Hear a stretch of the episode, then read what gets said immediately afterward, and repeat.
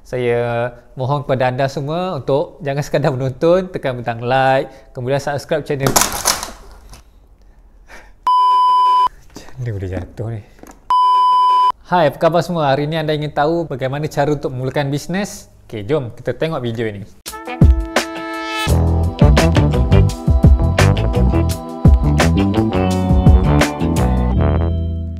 Okay, hai apa khabar semua? Hari ini saya ingin kongsikan bagaimanakah cara untuk mula bisnes. So macam saya, setiap orang ada kriteria ataupun preference masing-masing. Okay? Nak mula bisnes apa? Nak mulakan jual produk ke ataupun jual servis? Antara yang nasihat-nasihat yang klasik kita tahu selalu dengar ialah mulakan dengan apa yang ada di tangan. Sebab itu saya pada peringkat awal saya mula bisnes, saya menggunakan servis. Okay? Sebab saya tahu saya ada bakat dalam bidang reka bentuk, design, website design, graphic design oleh itu saya mulakan bisnes saya dengan servis okay? tapi ini bukanlah nak kata kesilapan saya tapi bila selepas saya lebih terdedah dalam bisnes ni dan hasil daripada pengalaman menguruskan bisnes, buat servis untuk design untuk orang lain, apa yang saya dapati cara yang cepat untuk buat duit ialah melalui jual produk. Okay? Bukan servis. Okay, kenapa saya cerita pasal jual produk? Sebab dengan produk, contohnya anda nak menjual kalkulator, okay? anda jual kalkulator pada harga RM20. Okay? So RM20 anda beritahu harga dan kemudian customer pun kalau dia berpuas hati, dia memang bajet dia RM20, dia akan bagi RM20 terus kepada anda dan anda bagi kalkulator kepada mereka. Okay? So kat sini, duit tu, transaction tu berlaku dengan pantas. Okay? Tapi kalau benda ni kena post, tak ada masalah. Anda mungkin post uh, nak bungkus-bungkus semua mungkin masa lebih kurang uh, satu jam okay? Untuk hantar ke pos laju satu jam lagi ataupun kalau anda menggunakan khidmat easy parcel ataupun my parcel Asia postman akan datang collect sendiri pada anda. So nak cerita kat sini proses untuk settlekan antara duit masuk dan barang sampai ke customer lebih cepat daripada proses buat servis tapi contohnya ya, bila saya dapat satu job graphic design ataupun website design, okay, walaupun jumlah dia saya boleh charge 4 angka kan, 2000 ke 3000. Okay, contohnya kalau saya nak charge 2000 tu, okay, nak dapat balik 2000 tu, dia makan masa yang panjang. Okay, faham eh? Contohnya tadi jual kalkulator, jual produk. Proses tu mungkin dalam masa, contohnya satu saat je. Okay, kalau orang yang jual secara di pasar malam kan. Okay, dia bagi barang, anda terus dapat duit. Duit dah dapat. Okay, orang datang dan pergi maksudnya proses untuk jual produk lagi laju pada jual servis. Macam saya bila saya buat website ataupun saya set up Google Ads saya set up FB Ads dan sebagainya lah. Buat video ke buat poster ke kan? So ada masa kita memang untuk berlaku adil lah. Selalu kita akan ambil ha, pendahuluan dulu. Kita bukanlah full payment. Kita ambil sebahagian dulu. Dan lagi cepat kita boleh deliver dan kalau lagi cepat klien puas hati dengan kualiti yang kita buat lagi cepat kita akan dapat baki bayaran tersebut. Okay? Dan juga anda kena tahu bila buat servis skill tu melekat kat badan anda okay? bila skill tu melekat kat badan anda anda tak boleh outsource kat orang lain okay? melainkan after a while lah after a while baru kita boleh outsource uh, design skill tu kepada staff kita dan sebagainya lah okay? tapi kalau untuk proses uh, jual produk bungkus barang tunggu postman datang benda tu like, tak perlukan high skill okay? anda sendiri pun tak perlu tunggu di kedai ataupun di pejabat ataupun di rumah untuk uruskan benda ni so seterusnya juga bila anda anda boleh minta staff anda untuk uruskan seterusnya anda dah boleh mula kembangkan dengan program agent dropship stokis dan sebagainya okay? kat sinilah anda hanya perlu sediakan latihan skrip dan juga cara untuk menjual produk tu lah sediakan bahan-bahan marketing supaya agent-agent anda dropship ni hanya perlu repeat the same process okay?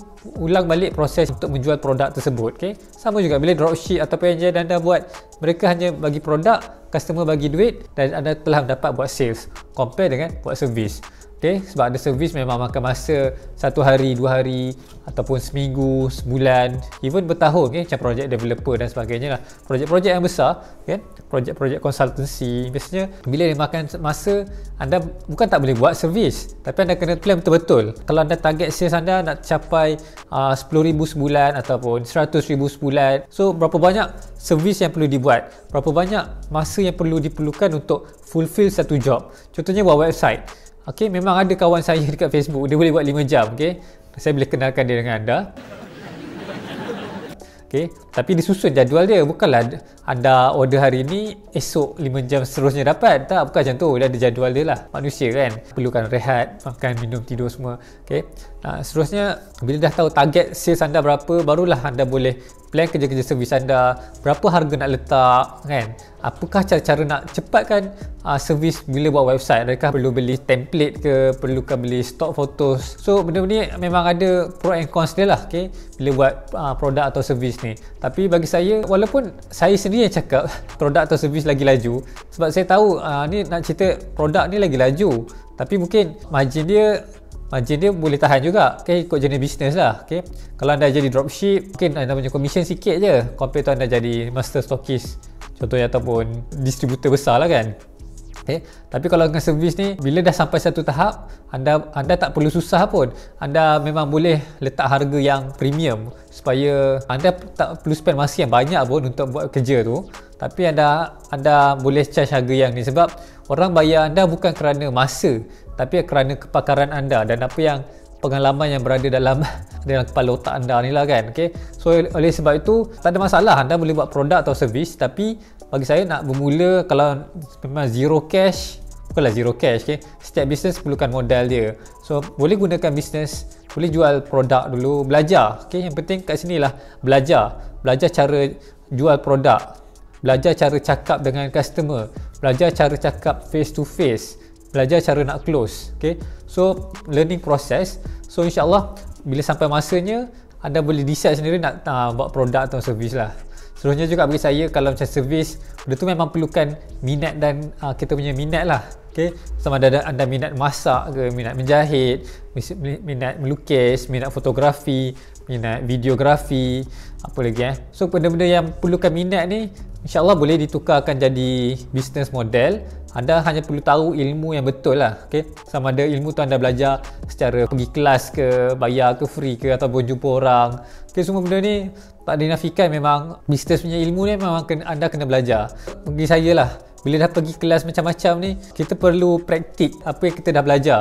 So memang ilmu bisnes ni dia berubah mengikut zaman peredaran zaman. Seperti mana staff even dalam menguruskan staff ada juga millennials compare millennials tu dengan younger generation generasi alpha yang akan datang ni kan? Setiap mereka ada cara mereka bekerja yang tersendiri. So kita kena raikan juga okay So itu je lah saya nak share pada hari ini. Antara bisnes jual produk ataupun jual servis terpulang kepada anda. Macam mana pun dua-dua ada pro and cons masing-masing. Okay, sebab jual, saya jual servis saya boleh buat secara remote. Tak perlu nak pegang stok tak perlu nak pegang apa bungkus tunggu postman dan sebagainya. Tapi kalau tapi untuk itulah benda yang senang okay? benda yang tak tak susah sangat even dah ada anda pun boleh lantik apa cari staff untuk tolong anda dan kemudian marketkan menggunakan sistem agent uh, dropship dan sebagainya okay? so sekian terima kasih okay, sekiranya anda rasa video ini bermanfaat jangan lupa tekan butang like dan juga subscribe channel saya di youtube ini okay? so sekian kita jumpa lagi dalam video yang akan datang